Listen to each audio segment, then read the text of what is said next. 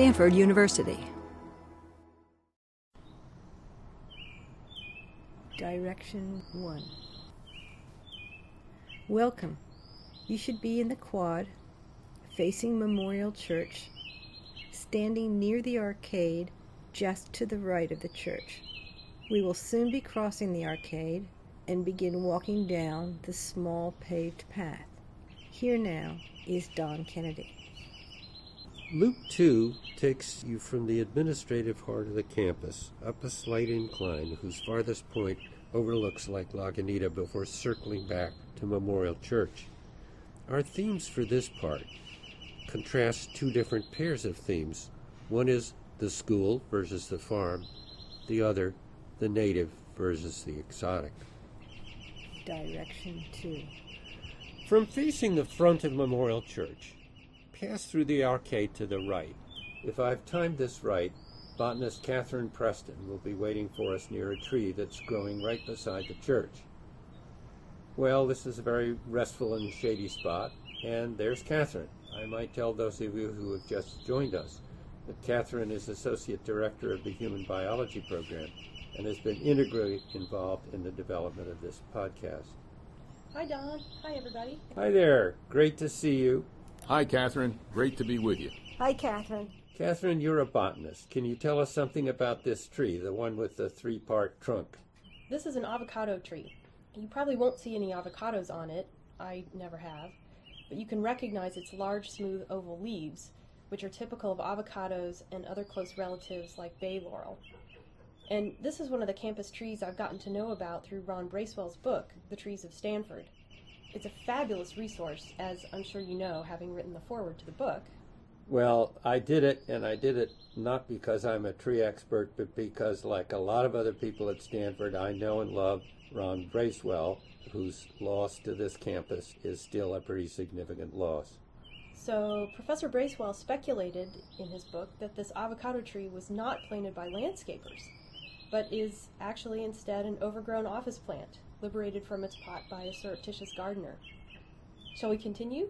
Direction 3 I'd like you to take a look at the bird bath up ahead, since it's the only one on campus and has been around for such a long time. Just follow the curved path until you reach the gray marble bird bath. The engraving at the base of the bird bath is pretty weathered and might be pretty hard to decipher. It reads, and I quote, dedicated to the memory of Barbara Jordan, who loved the birds, by the Western Outdoor Clubs, 1930, end quotes. Barbara Jordan was the daughter of Stanford first president, David Starr Jordan, who was, by the way, a noted natural historian himself. Sadly, she died of scarlet fever in 1900 at the age of nine. The bird bath was dedicated to her because her interest in birds was so exceptional. She had already collected nearly 300 volumes about birds. If she wasn't Stanford's first exceptional birder, she was probably the most precocious. Yes, I read about her death in Jordan's autobiography. She and her father were extremely close, and she was very much like him. Her death was a terrible tragedy. Direction 4 There's another memorial over here in the circle of wooden benches around the ornamental cherry tree. The second bench on the left, it's dedicated to Amy Blue, who was Associate Vice President for Administrative Services and Facilities. Her remarkable life inspired friends and colleagues to establish a memorial prize for staff in her honor. Catherine, can you tell us something about the tree behind the bench, the one with the dark, shiny leaves? As you probably know, those leaves are technically called compound leaves, which means that they are made up of smaller subunits. In this case, they're composed of pairs of nearly round leaflets. This is a carob tree. As in the chocolate substitute? Yes. Female trees make fleshy pods that turn shiny and dark as they dry, and they have a faint chocolate odor. The tree is sometimes called St. John's bread because some believe that John the Baptist subsisted on the fruit as he wandered the desert. Carob trees are native to the Mediterranean region and they tolerate dry climates well. Can we see the chocolatey pods here? No, this particular tree is a male and does not bear carob pods, only pollen producing flowers. Direction 5 Facing the carob tree, let your eyes drift to the right until you spot the path leading from the circle. Let's continue past the benches, where we'll see parts of another significant collection donated to the university. This one not of books, of course, but of bushes. Dozens of rare camellia hybrids grown in nearby Woodside by the late alumnus Marjorie O'Malley. The bulk of her collection now resides in the San Francisco Botanical Garden at Strybing Arboretum. Camellias originated in East Asia, but camellia mania has spread worldwide. Direction 6. From this spot, O'Malley's camellias spread to the left, but leaving them behind, you should cross the asphalt and head toward the arch. Once there, turn right and enter the arcade leading toward the geology corner of the quad. While you're walking down the arcade toward Geology Corner, this is a good time to say a few words about earth sciences at Stanford. There's a real history here of the 33 four year colleges and universities within California. Stanford is the only one with an entire school, rather than a department or a program, that's recognized as dedicated to earth sciences. Geology as a discipline has a long history here. In fact, Stanford's first professor, hired in 1891, was a geologist by the name of John Caspar Branner, who arrived with two full boxcars of books. An entire corner of the quad would be dedicated to geology in 1904. It would take almost 80 years to outgrow the geology corner and spread to the Mitchell Earth Sciences building, ahead on the left. About 22 years to spread to the Green Earth Sciences building, which is beyond that one to the west, and just 15 to spread further west still to parts of Y2E2, nickname for the Environment and Energy Building, named for supporters Jerry Yang and Akiko Yamazaki. The expansion toward the west is also a movement away from the sandstone symmetry of the quad and toward what had been the sprawling Stanford farm. The successively more modern buildings also reflect changing attitudes towards ecology and natural ecosystems. Direction 7. Now, when you exit the arcade at the corner and step back onto the asphalt, keep your eye out for oncoming bicycles whose riders appear to have great faith in their own immortality. if you turn and look back, you'll see the date 1904 engraved on the sandstone overhead. As you cross the asphalt to the steps leading up to the Mitchell building, you'll see a stone wall made from an interesting local rock called serpentine. Serpentine, along with a hodgepodge of sedimentary and volcanic rocks, make up what's called the Franciscan Formation. This jumble of rocks was formed in a marine environment and now makes up the near wall of the San Andreas Fault. Serpentine rocks dissolve slowly into serpentine soil, which is hard for most plants to tolerate. But serpentine soils have an entourage of plant species that have adapted to deal with them. These native serpentine plants literally held their ground against the largely unplanned spread of non native annual grasses introduced from the Mediterranean 150 years ago with the arrival of Europeans.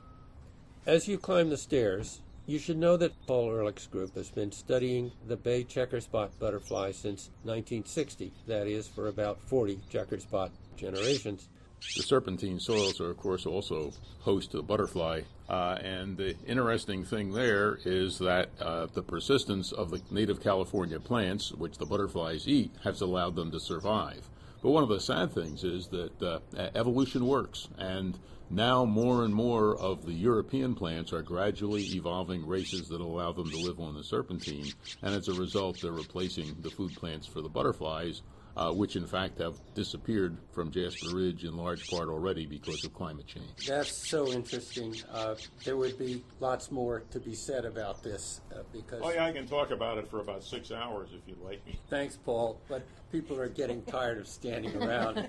And furthermore, you turned your attention to birds as well. That was the influence of a crazy president of Stanford University named Don Kennedy, who I introduced to football, and he introduced me to birds, which turned out to be a wonderful organism to study if you're interested in having your conservation results be translatable to the average community where many more people are turned on by birds than are by butterflies. Well, ignoring the the, the outright lies contained in that. This is a good time to move along. Direction 8. I hope you've reached the top of the stairs by now. Well, exactly on schedule. Here is Earth Sciences Dean Pam Matson. We're very fortunate that Dean Matson is able to meet us here at the Mitchell Building. Hi, Pam. Hi, Don. Great to see you and all of you. Hi, Pam. Hi, Pam. Direction 9. Everyone, Dean Matson is going to escort us to the far side of the Mitchell building. Let's follow it around to the left, and let's pause when we see Panama Mall.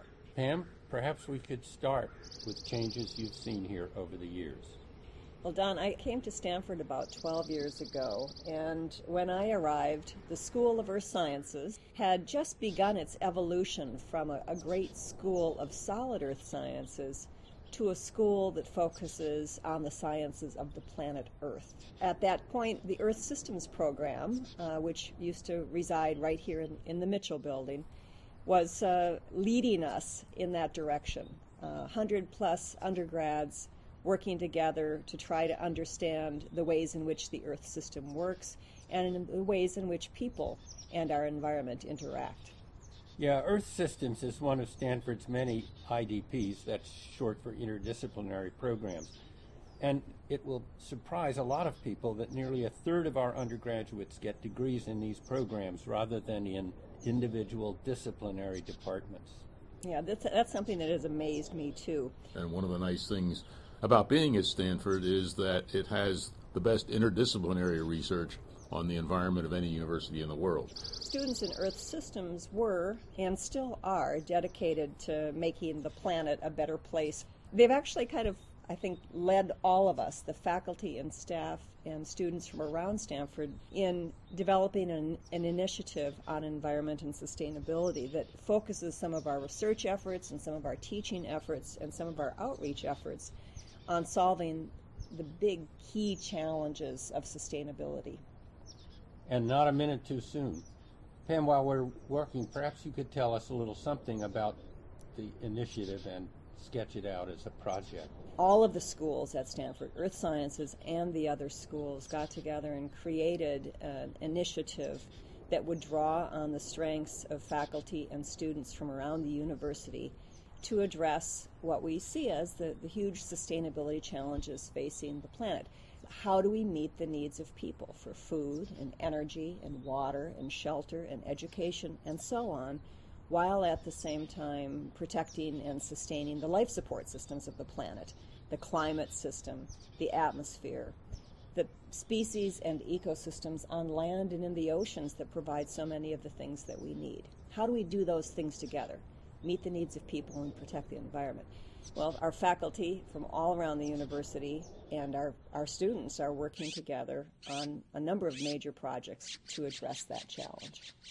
Stanford is really lucky to have you as dean here in Earth Sciences, but of course, being a dean may leave you only a limited amount of time for the research you love. Do tell us something about that, though. Well, just just really briefly, um, I started out my professional career as a as a botanist actually, and I worked a lot in beautiful tropical forests and I realized pretty quickly on that they're changing very rapidly. So I began to focus on tropical deforestation, conversion of forest to agriculture, and uh, trying to understand what the consequences of those changes are. Soon after that, I realized that I'd be much happier if I could engage in helping to solve the problem rather than just identify the problem. And I have since then worked with economists and agronomists and people in many different disciplines to try to improve the way we, we manage agriculture so that we can conserve the remaining natural ecosystems on the planet. Land use, climate change, it's, it's all linked together, isn't it? And our research efforts and the aims of our podcast actually have much in common. Both call attention to the biological heritage of a place and encourage the recognition of what's required to sustain it or get it back. Yeah, absolutely. And I think our students are dedicating their lives to making sure that we don't just talk the talk, but that we walk the walk. The other thing I think that's interesting as you, you know, walk around Stanford campus is to realize that every part of Stanford is engaged in the sustainability challenge. We're building green buildings. We're using water resources efficiently. We're caring uh, and worrying about how to reduce our energy use and so forth. Now, Stanford certainly walks the walk. Well, look here. We're at Panama Mall. I'm afraid it's time to walk over to the Terman Engineering Center where chemical engineer Channing Robertson is going to meet us. Pam, this has been really fabulous. Thank you so much for taking the time out to join us on this part of the trip. Well, thanks so much for walking by Mitchell and Earth Sciences, and, and it's, it's always great to talk with you. Thanks. Thanks a lot, Pam. Direction 10. To reach the Terman Engineering Center, cross at the intersection and walk towards the building on the right and be alert. Watch out for bicycles. You may remember that when the university first opened in 1891, its first faculty member was the book collecting geologist John Branner. Five of the other 14 faculty hired that year were engineering professors. In the 118 years since their arrival, engineering alumni, faculty, and staff have founded more than 845 companies. This building is named for the most influential among that engineering faculty, Fred Terman. Direction 11. Follow the pink flowering oleander bushes to the right and pause by the railing and the overlook. It's great to see you, Channing. Everyone, this is Professor Channing Robertson. Hi, Channing. Hello, Channing. You know, as a chemical engineer, you've worked predominantly with biological systems. But as I understand it, your intention is to use nature's machinery in part to circumvent the need for fossil resources and create more opportunities for renewables. Could you just tell us a little bit about how this factors into our everyday lives? Sure, Don. Years ago, I became interested in the way biological machines have evolved in such a way as to perhaps capture some of that power. And my first foray into that was in the early 1970s when we had yet another energy crisis and became evident to some of us that in terms of supplying energy we have basically two choices you use something the sun has provided us with or you use nuclear and that includes geothermal through uh, radioactive decay and we felt that waiting for nature to uh, store and create fossil resources in the form of shale and oil and, and gas, which takes millions and millions of years, we'd go back to the source, which was the plant matter that ultimately decays into those sources and short circuit the route from sun to the production of energy. You have an interest in biomimicry at a number of different levels, and obviously it's been an inspiration for some of your other work. Tell us a little bit about biomimicry and how you've used it as a chemical engineer. As an engineer, I had always been quite intrigued by how nature seems to solve difficult problems and thought that in teaching engineering to students, I could use nature's blueprints for solving difficult problems as a means of getting engineers just simply interested in the more mundane parts of the profession. I think the first thing that attracted me was that in teaching fluid mechanics, which can be a somber subject for many students.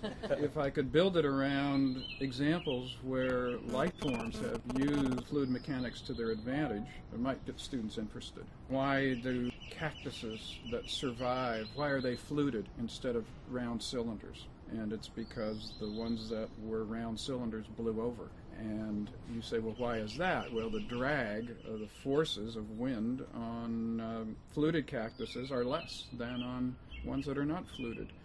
And that gives rise to something that's very counterintuitive, uh, I think. And then that leads you to understanding certain aspects of fluid mechanics and Newton's law. Then I can take that to things like why are there stitches on baseballs and on tennis balls, hair on tennis balls, why are there dimples on golf balls? And it all relates to the same physical principle, but it goes back to nature. Look at any jet aircraft today and you'll see a winglet, the little vertical protrusions at the end of wings. That came from looking at birds and realizing that very large birds use that as a drag reducing device. So you add a little weight, but you save in terms of drag on the aircraft, that saves fuel, and it becomes something that you know we found from nature. So formation flying, look at geese and ducks the way they fly. We now have people here at Stanford in the Aeronautics and Astronautics Department proposing that when you fly long haul jets from the west to the east coast or back, we should fly seven or eight of them in formation and we'd save a tremendous amount of fuel. Yeah, you certainly could save fuel. As a pilot, uh, I know how much fun it would be also to fly in a V formation. So you only have to look at nature and figure it's had several billion years to do all these experiments. It's been, what, four or five hundred years since Newton. So, in another example of biomimicry where we can learn about uh, how we might engineer anti reflective coatings on computer screens and on solar arrays is simply to turn to moths. And if you look at the structure of moths' eyes, they have very small pits in them, and these pits are smaller than the wavelength of light. And so when light strikes them, they reflect back very little of the light that actually contacts them and make super anti reflective coatings. Another example of this, where you actually see colors, is on birds. The wings of birds, which have this many times a yellow or purplish or very golden sheen to them, it's not because the bird's wings actually are dyed that color, it's because they're only reflecting that part of the light's spectrum which contain those colors. So, with nano patterning and nanotechnology, we may be able to make colored objects from objects that have no inherent color, and we can have very, very smooth appearing objects reflect very little light. As we stand here, Channing, I can't help thinking about engineering and sustainability and the forthcoming demise of the Terman Engineering Building, which is right in front of us here. There's a rumor that termites may have played a role. I'm not sure that that's the part of the issue here, but it's a building of great interest to Stanford people because it was such an exciting experiment in the beginning. What happened to it? Well, the Terman building was built out of wood, and that was um, at a time when most of the buildings going up in the early 70s were hermetically sealed concrete reinforced structures. And the difference there was not only was it made out of wood, the windows could open, and it had a natural convection ventilation system that was connected to a pond that sat beneath it. And so, in its time, it was a, a very futuristic piece of architecture. The problem was is that the major pieces of wood were laminated, glue laminated pieces of wood, and uh, fungus, so-called dry rot, but it's not dry at all. It's actually fungus that go in there and begin eating, and they love cellulose. So we like to say that termite is now held up by the exoskeletons of either all the termites or fungi or both that uh, sort of inhabited that structure. So it's been fairly well hollowed out and consumed and uh, has served its uh, you know its, its, useful life and will have to come down. And actually, we have a, a, steel shell around it now to continue to hold it up. But you know, an example that uh, if you go to Harare in Zimbabwe, there's a new set of buildings called Eastgate Center, which have been built and designed around African termite mounds. And this is because termites live in these enormous structures in the ground, and the termites eat on fungus, and the fungus grow at 87 degrees Fahrenheit. And yet the temperature around the mounds varies from freezing to 150 and 120 degrees Fahrenheit. And the termites have figured out a ventilation system that they can open and shut in order to control the temperature so that they can survive. And this same set of sort of vertical conduit structures have been put into these buildings in Harare, and there's no heating, air conditioning in them. It's all done the way the termites do it. So termites can be good too. I thought that was terrific, Channing. Thank you so much. Thanks, Channing. Thanks a lot, Channing. Walking away from the pool, You'll see a barbecue pit and a circle of stone benches in the shade of an oak grove dedicated to James Gibbons. Jim Gibbons, also a student of Fred Terman's and later dean of the School of Engineering, was four times special counsel to the president for industry relations. Direction 12. Take a seat for a moment on one of the stone benches. Soon we will leave the shade of this grove, cross the street, and enter the New Guinea Sculpture Garden. First, though, we want to mention a few things about New Guinea.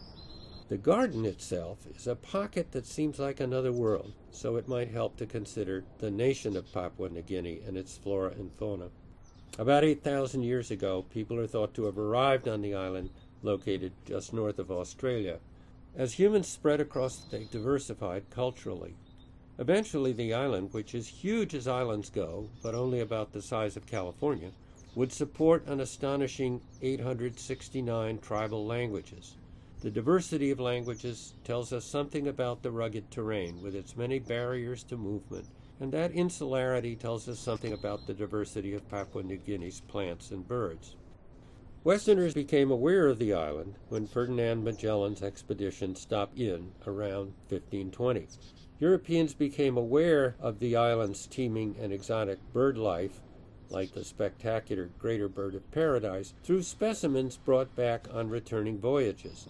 You know, drawings that Rembrandt and Dürer made of those birds presented a really interesting aspect of science art. They record a misunderstanding about the bird's anatomy and a related error in assumptions about their behavior.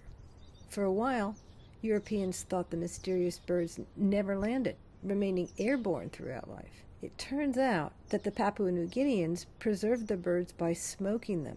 In the process, the legs invariably fell off, and specimens arrived in Europe legless. And that accounts for the bird's Latin name, Paradisaea apoda, meaning without feet. New Guinea and its inhabitants would remain mysterious for the next 500 years. Even during most of the 20th century, few Westerners knew much about it. But much changed in Papua New Guinea from that point on. By 1994, when 10 men from the Middle Sepik River arrived here on campus to produce the art in the garden across the street, many of their traditions were crumbling or had already fallen away. Some of the visiting artists were from Kwoma villages. Kwoma means mountain man. The densely vegetated terrain they traditionally inhabited includes steep ridges separated by swampy valleys. Men and women, in many ways, led separate lives. There were lots of taboos, including strict rules about who could look at what. When headhunting was banned in the 1950s, it removed one of the key practices holding the traditional way of life together, and it wasn't long before others gave way. One of these key practices was a secret Kwoma men kept about the bush spirits. Much of the art you will see in the gardens across the street tells stories about bush spirits whose favor was sought to assure successful hunts, successful yam crops, and so forth, and who were blamed when things went wrong. Much of the men's artwork never left the spirit house, a structure women were prohibited from entering. As modernization crept in and secrets were revealed, the spirit house, about which you will hear as we enter the garden, lost its status as a safe haven for men and their secrets. Because women and children were not permitted inside the spirit house and were forbidden to attend male activities in the forest, they were denied the opportunity to know what might be the biggest secret the men held, and that was that there was no big secret at all. During initiation, boys discovered that, like the land of Oz, the voices and noises the women and children attributed to the bush spirits were created by the men themselves. Direction 13. Let's make our way now toward Santa Teresa Street. Direction 14. Here, you'll want to pause at the entrance of the garden. So, Catherine, are the plants in this sculpture garden native to Papua New Guinea? Well, no. The concept of nativeness becomes complicated once we enter the garden. The sculptures rise above a swath of exotic plants cutting through typical California oak woodland. As your question suggests, we might expect the garden plants, like the art, to have come from Papua New Guinea. In reality, most of the species planted here are not native to either California or Papua New Guinea. Plants adapted to the Sepik River region would require nearly swamp like conditions and high temperatures all year long. Fortunately, most of the plants chosen for this garden evolved in dry places and so require little water. They're also not likely to escape cultivation and spread. And such drought tolerant, well behaved plants help make this landscape sustainable in dry California. Well, that's good, but so where do they come from? Well, from the entrance to the garden, you can see plants from numerous parts of the world, including some California natives and some from the Asian Pacific region near Papua New Guinea. An interesting example is on the right, immediately at the garden entrance. Let me show you. Here is an agave called Cordyline australis. Notice its long, narrow, pointed leaves atop thin trunks about 7 feet tall. In May and June, this cordyline will be covered with tiny, sweet scented white flowers just buzzing with pollinators. Although this species is from New Zealand, it has close relatives in Papua New Guinea. The same species is planted in the main quad and throughout the New Guinea garden. How about some of the plants further along the path? Some of them remind me of flowers I've seen in South Africa. Absolutely. Several of the showy flowering species do indeed come from South Africa. For example, look just beyond the cube shaped rock sculpture just past the garden entrance on one of the long, narrow raised knolls framing the path. Those plants with fleshy speckled leaves and red and yellow flowers are aloes from South Africa. Another South African plant can be found to the left of the path near the pair of informational signs. Year round, the plant looks sort of like a large sage plant with pairs of leaves alternating up shrubby stems. In June and July, however, the plant is covered with fuzzy orange clusters of flowers, giving the plant its common name, lion's tail. Surely those tall trees with the feathery leaves right behind a lion's tail are not native. You're right. Those two trees are so called silky oaks. They're not native, but Anna's hummingbirds love them, at least from May through early July when they're covered in dull orange colored clusters of small flowers. But they don't look like oaks. No, they don't, do they? This tree is not an oak at all, but a Grevillea robusta native to Australia. Other members of this large genus can be found in Papua New Guinea. And on top of the knoll to your right, there's another good example of the confusion caused by common names. These palm like plants are sometimes called sago palms, they're not palms at all, though.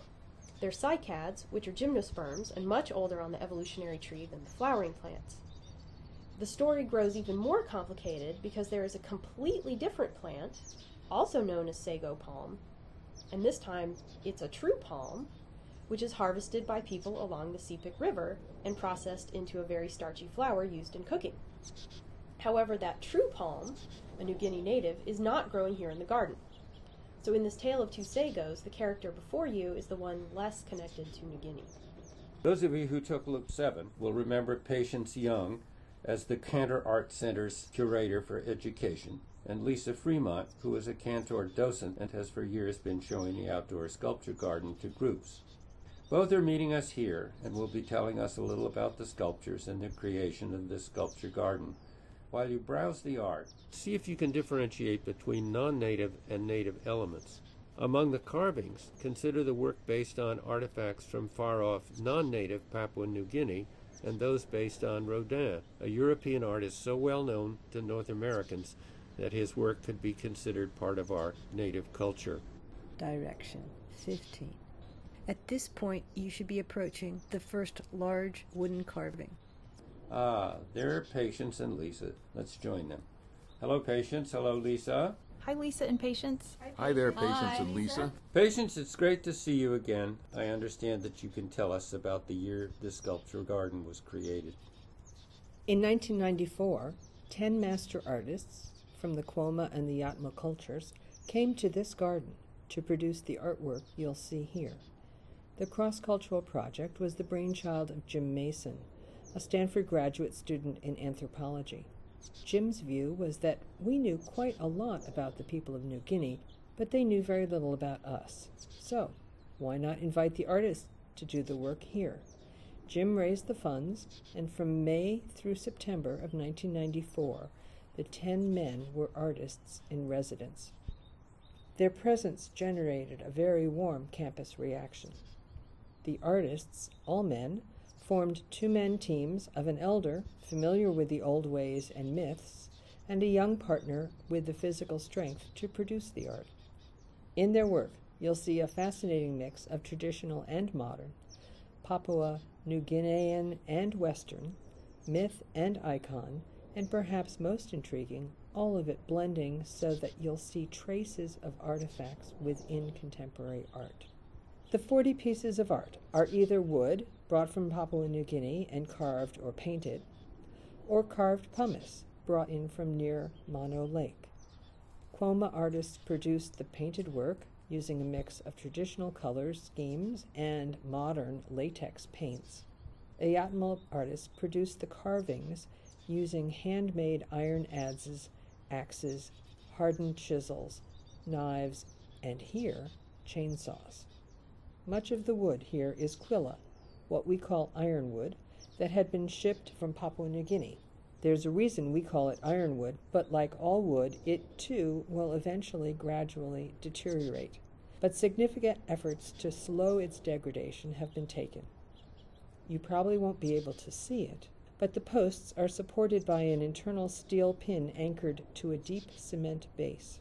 The base keeps the post from touching the ground, warding off invasive pests and avoiding ground moisture. Initially, soluble borates which are non toxic to people and pets, were used to control those fungi, wood boring insects, termites, carpenter ants, and some surface molds that could get past the cement and borate buffers. Also, this method allowed the entire length of each pole to be carved and visible. We'd love to hear what you have to say about this sculpture of Kura. This first large wooden carving in the garden portrays an Iatmul creation myth. The woman, whose name is Kura, was marooned on a lake and saved by a crocodile. Kura joined the crocodile in his underwater home and bore two children who could morph between eagles and crocodiles, both power symbols. Here we see Kura lifted by one of her bird crocodile children to carry her back to her village. If you walk behind the sculpture, you'll see that the bird with the outspread wings has a crocodile's tail. Before I have you pause the podcast so you can explore the art at your own pace, let's look at a few examples that illustrate myths and general themes, all of which provide opportunities to view the narratives through a science lens. To view Kura through a science lens and as an example of science art, we might consider the forms through an evolutionary point of view. For example, take a look at the conjoined bird and crocodile. Since birds evolved from dinosaurs, they still carry reptilian traits. In fact, the scale-like skin of the crocodile, like the scales of a snake, for example, appear as feathers once one crosses the evolutionary sequence to birds. Up ahead, as you move forward past the carving of Kura, you'll see carved posts associated with the traditional spirit house. Here now is Lisa, who will tell you about the traditional spirit house. As you've just heard, in Sepik River cultures, men, and men alone, traditionally gathered in spirit houses. As you move forward, you'll see that a set of carved posts on the left have been positioned to form the rectilinear outline of a spirit house. In Papua New Guinea, when posts were erected, the bones of ancestors and warriors killed in battle would be buried beneath or placed beside the posts. Here, not so much. The narrative of the center post recounts a Kwoma creation myth, which explains where the ancestors of all the different Kwoma clans came from. You'll see quite a few crocodiles here in the sculpture garden. Sometimes they represent Taquan, an ancestor guided by a bird on his nose who roamed the primal seas searching for dry land that humans could inhabit. The mythic crocodile can be seen as consuming bodies and plants and growing from something very small to something too large to be seen in its entirety, namely the earth itself. We have another nice example of science art coming up. Here's a crocodile. Here's a bird perched on a crocodile, perhaps taking up a role in its navigation, since birds have attained iconic status as navigators, especially among seafaring islanders from Oceania. The crocodile and the bird are found on the first central pole entitled Wapasui. If you look online, you can see masks from that part of the world, which are topped with stuffed frigate birds, who presumably guided the wearer. You can also find online related relics from halfway around the world. For example, uh, there's a third century bronze Celtic helmet that's topped with a winged bronze bird, and the helmet of Mercury, the Roman messenger god, that almost always has wings. Direction 16. As you pass the two carved logs lying on the ground, you'll see that their contents have been scooped out of one end. They're slit gong drums and were made from garamut wood shipped in from Papua New Guinea. Give them a tap and listen to the sound that back in Papua New Guinea carries for 20 kilometers. Surely Lisa has something to say about them. Well, I'd say they served as the cell phone of their day. Keep going. Many of the figures carved into the remaining poles portray totemic plants and animals of the artist's clans.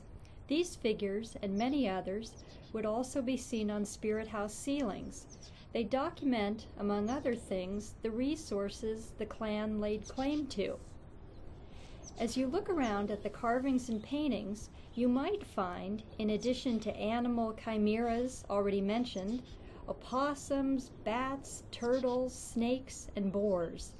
Notice, too, images of entire birds, like the cassowary, the large flightless bird described by some as the most dangerous bird in the world, whose spur can slash and strike a blow that can kill a person.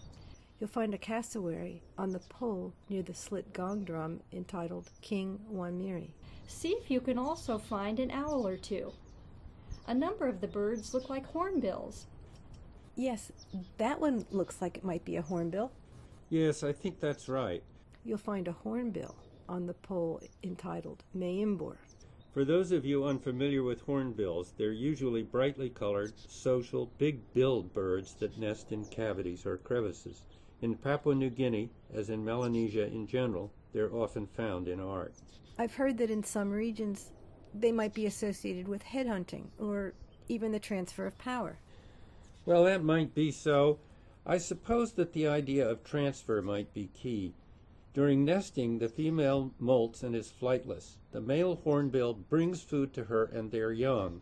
In fact, the female is sealed inside the cavity entirely, behind a mud barricade that reduces the entrance to a slot just enough to transfer food through. I've seen a male hornbill slip a lizard through to an imprisoned female. It's just a remarkable procedure to watch. How cool. The painted posts also portray various local nature spirits found around Kwoma villages. For instance, the large snake on the tallest post is a nature spirit that transforms between a stone and a snake. Knowing the big Kwoma secret Don mentioned earlier, that the men were behind the sounds attributed to the bush spirit, might diminish the sense of mystery of the culture in the region. But respect for how the social system might have evolved may well grow on you the longer you stay in the garden and the more closely you look at the art. Patterns will emerge. Look for the zigzag design representing wind generated waves, or the scars on human forms representing the skin of crocodiles, or organic patterns resembling seeds and leaves. Also, look for bush spirits, like the faces carved into the top of the Iatmul posts, representing Winjimbu, a sometimes good, sometimes not bush spirit, and look for the many skulls. Direction 17. Enjoy the remaining carvings and painted poles. As you head toward the stone carvings, toward the end of the path, they might seem somewhat familiar. As you get closer, you'll see they were inspired by the campus collection of works by Auguste Rodin, including The Thinker and The Gates of Hell found at the Cantor Center. When you've had a chance to look them over, turn the podcast back on. Some of the stone carving at the back of the garden tell dark stories. One portrays a woman whose husband's amorous attentions were so exhausting she threw her vagina into the river. It gets worse. When her husband dove in after it, he drowned. It gets worse still. When his brother found out, he sought retribution and killed the woman. Another portrays the punishment, in the form of a flood, of a man who murdered his brother's wife. You can see the unfortunate victims. As Don noted, two other carvings are Papua New Guinea versions of Rodin's The Thinker and his The Gates of Hell, housed beside the Cantor Center across campus. That Rodin's work resonated with the Papua New Guinea artists reminds me that art is truly a universal language. The sculpture entitled The Gates of Hell is located in the far corner. Patience and Lisa, you've brought this sculpture garden to life for us. Thanks so very much. Thanks, Patience and Lisa. You're welcome. Thanks, You're Patience. welcome. Thanks. Befitting the exotic feel of this garden, I want to mention a non native bird you might see here and its effect on woodpeckers, titmice, and other local oak woodland species that nest in holes and crevices. European starlings, which you've seen in other parts of campus, were introduced intentionally in New York Central Park in 1890 as part of a program to introduce all birds mentioned by Shakespeare. These invaders are secondary hole nesters, that is, they will take the roosting or nesting holes of woodpeckers and other cavity nesters given the chance. They'll raise their broods and, like bad tenants, leave the place a mess, often unfit for their former owners to reclaim. Starlings are very successful birds, and one of the reasons appears to be that they forage by not poking things aside with their bill, but by actually spreading grass stems and so on, by opening their bill, their eyes are able to focus right in between and pick up little organisms there. So their foraging method seems to be very, very effective, and of course, uh, they're an unhappily very effective bird. I've heard that their gape works backwards. Well, basically, it's backwards because their their force goes to opening the bill rather than closing it. That said, you probably won't see many here in the New Guinea Sculpture Garden. Then again, you probably won't see many resident birds either. There are plenty of trees that seasonally provide insect prey or acorns, as well as canopy that provides safe haven, picnic tables where commensal species like brewer's blackbirds or western scrub jays might lurk to pick up leftover crumbs, and flowering trees and plants that might attract Anna's hummingbirds. Yet it appears that there are not enough resources to support resident birds. Instead, birds fly in, feed, and then depart. Nevertheless, you might catch sight of an acorn woodpecker, a western scrub jay, or the occasional European starling, Anna's hummingbird, dark eyed junco, and oak titmouse among the host of woodland species that are found on campus. If it's spring or summer, you may see the occasional butterfly. You might not notice any fruit tree leaf rollers or California oakworm, but they might be there too if you do see one California tussock moth or caterpillar, you'll probably see many more of them. They can develop very large populations uh, in these and other places. They may be a harmless nuisance to people, but they're not benign when they come into contact with the pumice sculptures. Uh, both the critters and their webs and their droppings are acidic, and that's enough to spoil the finish on these sculptures. To a degree, the canopy and the absence of undergrowth determine the species found in here, but the sculpture garden visitors also play a role. Crumbs and crusts dropped at the picnic table attract commensal birds and mammals. Some we like, some we don't. Nearby construction sites and the vehicular and pedestrian traffic just outside the garden have an effect on species that may make them shy away from both people and disturbance. Is it possible to encourage more birds to hang out in the garden? We wonder if planting ground cover where ground birds might hide could make a significant difference. We also wonder if bluebird and chickadee boxes, as long as the surrounding area is pesticide free, could make a difference too.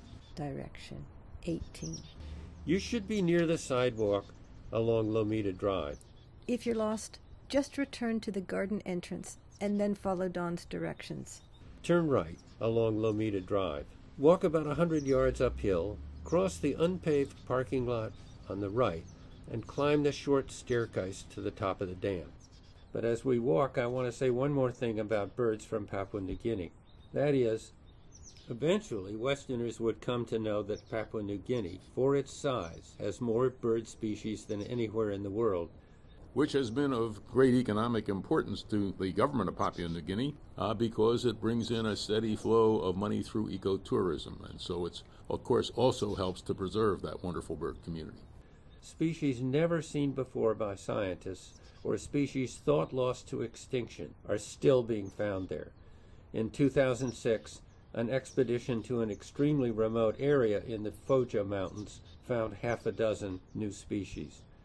Finding these rarities was surely exhilarating, but so too was the sense of place the researchers encountered. One of the team's scientists described the dawn chorus, that is, the bird songs one heard at the start of a new day, as, quote, the most fantastic he had ever heard. Here is an example.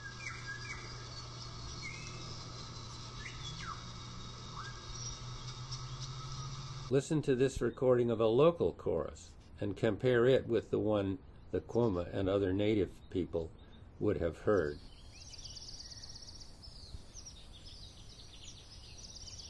Compared to the Papua New Guinea dawn chorus, as you've heard, the one in the New Guinea Sculpture Garden is muted.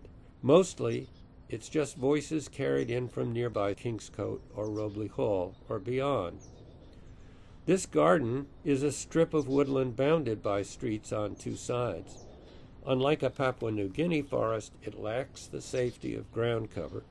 In the spring of 2009, it seemed to be a preferred haunt of Cooper's hawks, notorious bird hunters who were seen mating in the canopy on one occasion, stopping in twice to perch there on another, and feeding their young of the year there on a third visit.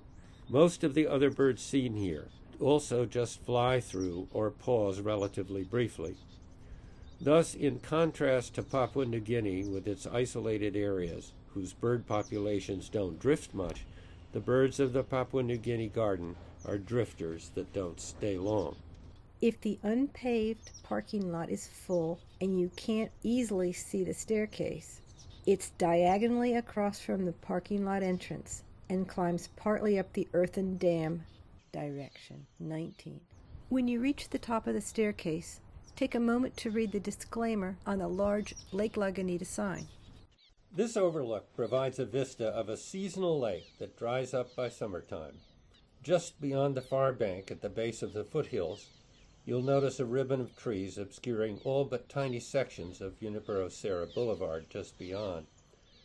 Lake Lagunita, or more commonly Lake Lag, was created more than a hundred years ago to serve as a reservoir. It was formed by damming Los Trancos Creek and is now fed by a diversion from San Francisquito Creek. It's the breeding territory for a population of California tiger salamanders who spend the summer on the dish. At some point from November to early December, those salamanders must get across a 50 foot wide Junipero Serra Boulevard. In 1998, Stanford, the U.S. Fish and Wildlife Service, the California Department of Fish and Game, and Santa Clara County agreed to build a tunnel for the migrating salamanders, which were a candidate for listing under the Federal Endangered Species Act. With losses of up to 250 individuals every year, one in two migrating salamanders weren't making it to Lake Lag. Meanwhile, here is Alan Launer, and it's great to see you, Alan. Hey, Alan. Hi there, Alan. Hi, Alan. Well, hi. Thank you. Thank you for talking to me today. No one has been more closely involved with this project than campus biologist Alan Launer, who has arranged to meet us here, as you see. It's great to have you here. We're hoping that you can tell us a little about the tunnel, or should I say tunnels. For starters, where exactly are they? Almost directly across towards the buildings up on the hill, you can look down the road and you can see a set of three tunnels and some fencing that orient migrating salamanders through these tunnels. The road has existed there for 100 years. We're trying to retrofit the road so it's salamander friendly is very difficult. And so we end up having to build three drains, one for each tunnel. We hit the regional high pressure gas line when we put tunnels in, so we had to move them a little bit. But they work okay. The salamanders cross the road over about a mile and a half. The tunnels only protect about 350 feet of it. Can't have them spread too far because you have fences between them and you can't fence the entire mile and a half and think the salamanders will follow the fence to the tunnels. Since we put the tunnels in, we haven't had any salamanders die uh, on the roads. We tried to put cameras in them to monitor the success of the tunnels.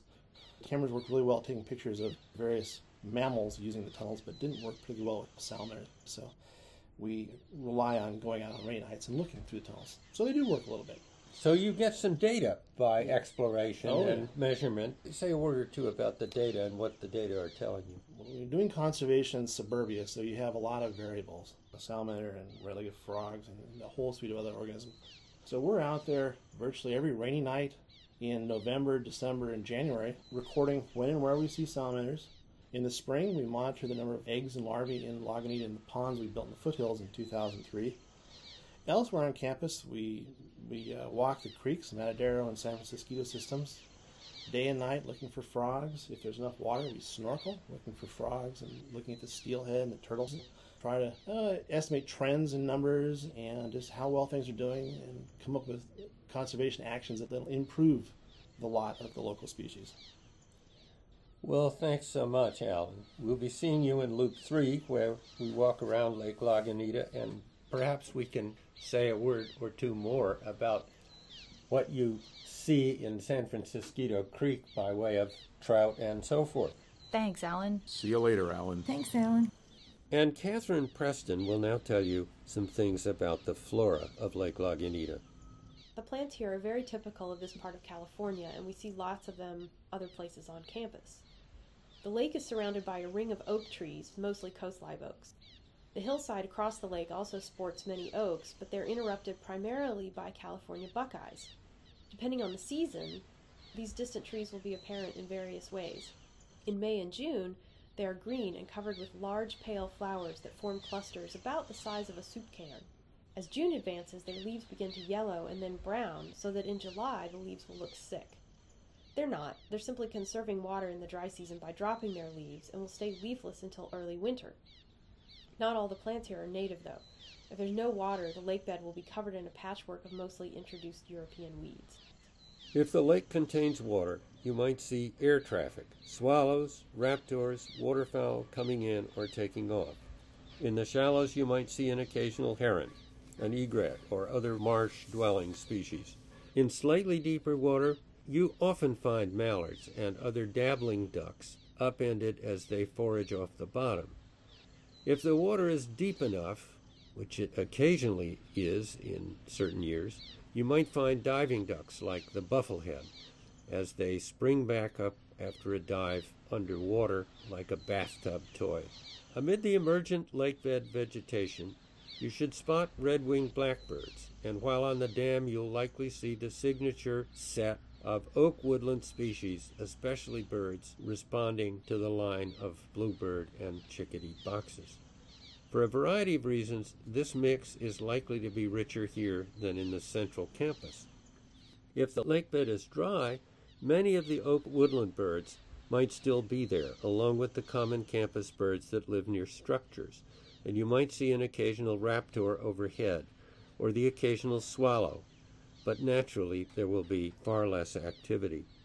Whether or not Lake Lag has water, if the weather is good and you have the time, you might want to take Loop 3, which begins here and takes you around the lake's perimeter, where you can pause to search for less common birds and interesting behavior. You can hear about other fauna. For example, one of the most interesting co evolving predator and prey relationships is between the not uncommon red sided garter snake and the rough skinned newt. The newt, which is common here, contains a very weak version of the neurotoxin found in pufferfish that it probably acquires by ingesting bacteria. Snakes that eat the newts sequester the poison. It doesn't make the snakes venomous, since they don't have venom producing glands, though they may be harmful to predators that eat the snakes. Direction 20. Alan Launer will have more to say about Lake Lag species in Loop 3. If, however, you're continuing with Loop 2, on your left you'll see a stone barbecue pit. Take the dirt path on this side of the pit and walk toward Lomita Drive. When you reach Lomita, cross at the crosswalk and enter the driveway to Kingscote Garden on the corner. Lake Lag's Dam provides a loose boundary between common campus species and fauna you would expect to find in relatively undisturbed open spaces in the surrounding hills. The Stanford area hosts more than 50 species of mammals, around 20 species of reptiles, about 12 species of amphibians, 10 of freshwater fish, and it's host to more than 175 birds, including those that just stop in during migration. There are about 650 species of plants. Stanford is, in a sense, an island in the highly developed area of the bay, and as such, it's extremely important for maintaining what biodiversity is left around here. And development should be very strongly limited because of all the values that come along with the biodiversity. One of the things that Stanford can do is to find ways to be sure that every Stanford student does some field work, that is, gets out and appreciates what the natural world does. Direction 21. You should now be at the driveway leading to Kingscote. Surprisingly, the apartments ahead of you are privately owned. Robert Harrison noted in his superb book Gardens, an essay on the human condition, that Kingscote was, until quite recently, one of the few pieces of land on the central Stanford campus that are not under the direct control of the university. If you peek through the second opening in the hedge on your left, partway down the slope, you'll have a nice view of a fountain, a small pool, and its resident koi, and you'll get a sense of why Harrison calls Kingscote a quintessentially lyric garden. He says, and I quote, Unlike larger grounds that enfold in space and time as you wander around in them, Here one gets a syncretic, unobstructed view of the whole. Close quote. Sorry, syncretic? Syncretic refers to a kind of fusion or unity of multiple, sometimes contrary beliefs or worldviews. Indeed, from here you can see a sort of botanical syncretism in the pair of stately conifer trees flanking the end of the driveway. They provide an interesting contrast in symbolism as well as form and origin. On the right is a western red cedar from the Pacific Northwest. This fast growing tree has soft, fragrant wood, and its uses range from simple construction and roofing to elaborate traditional carvings. It has been centrally important to the lives, livelihoods, and cultures of people native to the Pacific Northwest. And the western red cedar was also used to carve the two crest poles on campus the one in Canfield Court entitled The Stanford Legacy, and the one in Dorman Grove. On the left is a female yew tree native to Europe and the Middle East. Yews grow slowly and have extremely hard wood. Despite their own longevity, yews have always been associated with death. Their dense wood was favored for making artifacts of war like shields and bows, and their foliage is toxic enough to kill livestock. Yews have figured in religious ceremonies and medicine for centuries and are commonly planted in graveyards. Everyone, here comes Stanford professor Robert Harrison, author of the book Gardens, an essay on the human condition. I mentioned that earlier. Thanks so much for meeting us here at Kingscote, Robert. It's great to see you. Very nice to see you too, Don. Paul. Hi, Robert. Catherine. Hi, Robert. Daryl, everyone. Good to see you, Robert. How fortunate that you're carrying a copy of your book. It would be wonderful to start things off by hearing that wonderful passage about this garden. Direction 22. As you reach the bottom of the slope where the driveway forks, you might want to wander closer to the fountain on the left while Robert Harrison reads from his book. Yeah, I'd be happy to read that passage. Uh, there is a real garden I would gladly call my own, even though I have no proprietary rights to it. It's called Kingscote. I have sought out its recess on several occasions, hoping to gain greater clarity about what a garden is in essence, and I have indeed accessed thoughts and insights there that, had the place not existed, probably never would have seen the light of day or the light of consciousness, if you prefer. For some reason, it is almost always empty too small for recreational activities, with nowhere really to sit except on a low lying limestone bench that is more ornamental than sedentary, it seems to have no purpose beyond its sheer self affirmation as it lies there gathered within itself. It is neither ostentatious nor withdrawn, yet it has the aura of a secret. Few people, in fact, when you ask them about it, are aware of its existence and in the various volumes about the history and architecture of Stanford in the university bookstore, there is no mention of it. It's almost as if it didn't exist. Yet once you step into it, you get a sense that you are in the quietly palpitating heart of this university and that everything somehow radiates out from here. Robert, that was wonderful, and this surely is a place apart. In your book, you have some very interesting things to say about the relationship between art and gardens that I suspect are quite different from what we touched on in the sculpture garden.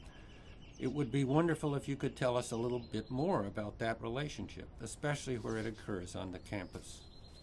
Many scholars think of gardens as a genre of art, but I'm not sure about that. For me, gardens represent a conjugation of life and form. They are places where appearances draw attention to themselves. Now, artworks also stand before us as humanly created things whose principal purpose is self exhibition.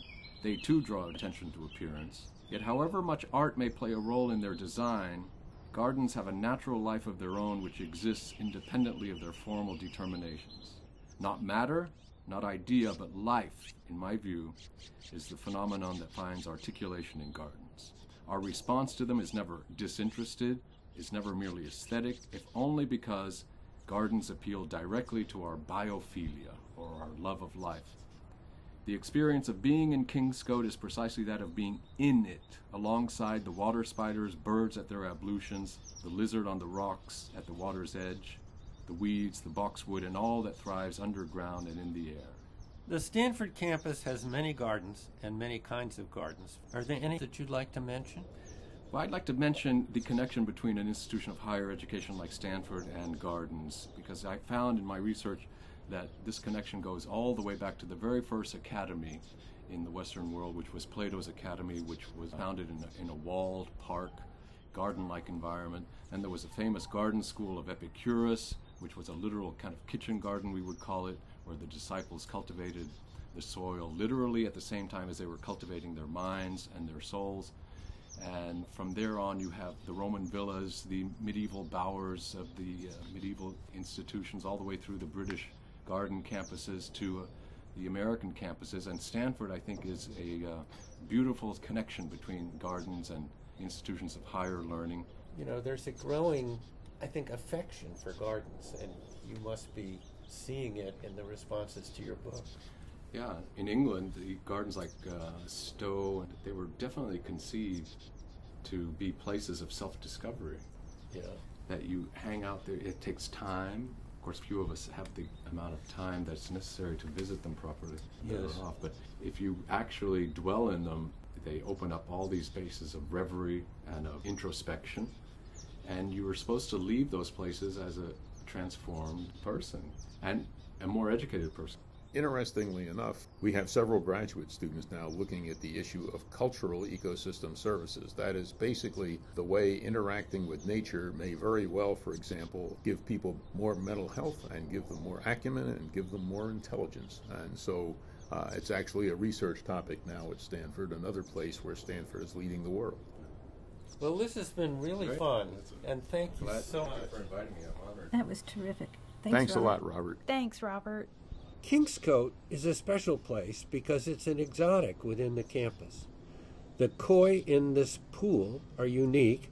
They're domesticated varieties of the common carp. These fish can live for an unbelievably long time. The record to date is 226 years.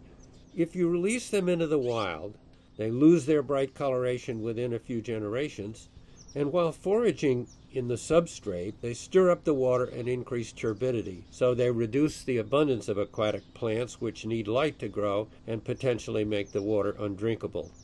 Globally, efforts to eradicate these invasive pests have not been very successful. Here they're occasionally found in the San Francisquito Creek and Matadero Creek watershed. As Don describes the birds here at Kingscote, you'll want to make your way toward the exit, walking past the staircase leading to the Kingscote apartment building, and heading upslope toward the path just beyond the picnic tables. There may well be birds of some interest here, and as you scan the area, you might see dark eyed juncos, oak titmice, spotted towhees. Up the slope, American crows might alight in nearby trees, and common ravens may fly overhead en route to or from the grasslands and woodlands of the dish beyond Junipero Serra. Mallards may be lounging near the fountain. Woodpeckers, chickadees, or virtually any members of the suite of oak woodland birds might also catch your eye. Direction 23. When you're ready to leave, turn left at the third small asphalt path at the lamppost. It will lead you past a small hedge enclosed patch of grass, bounded by a boxwood hedge. At the far end, you'll see two stone benches, and especially in spring, the occasional spotted towhee. Direction 24. You pass the faculty club on your right and should notice the oaks that are straight ahead. This grove is a foraging and resting spot for the general suite of woodland birds titmice, chickadees, Nuttall's woodpeckers, and the like. As Don describes the grove and its birds, walk around to the right, heading toward the large asphalt expanse between the grove and the red and white outdoor seating at the Tresidder Union patio. Karen Stid, horticultural analyst for the grounds department, who has kept track of the campus oaks, says that the core campus holds more than 6,700, with thousands more in the arboretum, student housing areas, and the foothills. The Kennedy Grove has about 50 of them. Well, a question must rise in your mind who planted the oaks? Well, I can assure you that the association of my name with the Oaks is a pleasant gift from the Alumni Association, but I certainly didn't plant them and wasn't around to find out who did. Could it have been acorn woodpeckers? Could it have been western scrub jays? They, after all, stuff acorns here or there and probably occasionally encourage uh, the birth of a new tree. Squirrels do the same thing. The big oaks in this grove turn out to be just about the same age, and so that livens the suspicion that perhaps there were biological events involved in their beginning. But who knows? It's a mystery that we simply have to live with. There are plenty of birds around in this grove. Uh, they may include acorn woodpeckers, as we've talked about, but also downy woodpeckers or hairy woodpeckers, rare in this vicinity. Nuttall's woodpeckers are the more common kind of uh, woodpecker, and they might be seen a pair nested just outside the faculty club patio a few years ago. Oak titmice, chestnut backed chickadees are two prominent members of the oak woodland bird guilds. And on the ground and in the trees as well, you may see dark eyed juncos, California towhees, spotted towhees, western scrub jays, robins, black phoebes, and bush tits. All of these birds are linked to the health of oaks and to oak woodlands for various reasons, and that's why the oaks are wonderful hosts for this particular ensemble of birds that ecologists would call a guild. Direction 25. Leaving the grove, begin walking to the path that passes Tresidder's umbrella studded patio and turn left toward Santa Teresa Street. En route, you'll probably spot a commensal blackbird feeding under the circular white picnic tables. And farther along, you find a cart parking lot where electric carts are fed through their extension cords. Stanford is doing its best to promote the growing green fleet. That's a very good move. Just the same, however, the prevalence of carts has produced a certain amount of skepticism on the campus as to whether its efforts to control bicycle traffic and support electric transportation are making the campus safer or more dangerous. Incidentally, many old time faculty refer to the present time as a time of cart pollution. There weren't very many of those 10, 15 years ago. Now they seem to be everywhere. So are bicycles, and this intersection can be dangerous when students are zipping through. Uh, but of course, bicycles are one of the most effective ways of getting around, one of the most energy efficient ways of getting around uh, at a reasonable speed. You actually can probably travel on average faster on a bicycle than you can in an automobile because you have to calculate into the time spent how much time you have to spend to earn the money for the vehicle and then to maintain the vehicle. And automobiles now are estimated to go on average about eight miles an hour. So you can probably go faster on a bike. Uh, but of course, we haven't designed the world around bikes. And the best way to get around Stanford campus is to walk. And I'm virtually certain that my obituary will say, Poor doddering old Dr. Ehrlich was hit from behind by a bicycle near Memorial Church. Direction 26. Here you can link to Loop 7. Crossing Santa Teresa and turning right will take you toward Canfield Court and the law school. Direction 27. Alternatively, you can cross Santa Teresa Street, continue down Duena Street, and complete Loop 2. Here again is Catherine. Once we cross Santa Teresa Street, let's stay on the left side of Duena, which is lined by podocarpus trees. I'll give everyone a moment to cross so they can see the trees up close as they walk.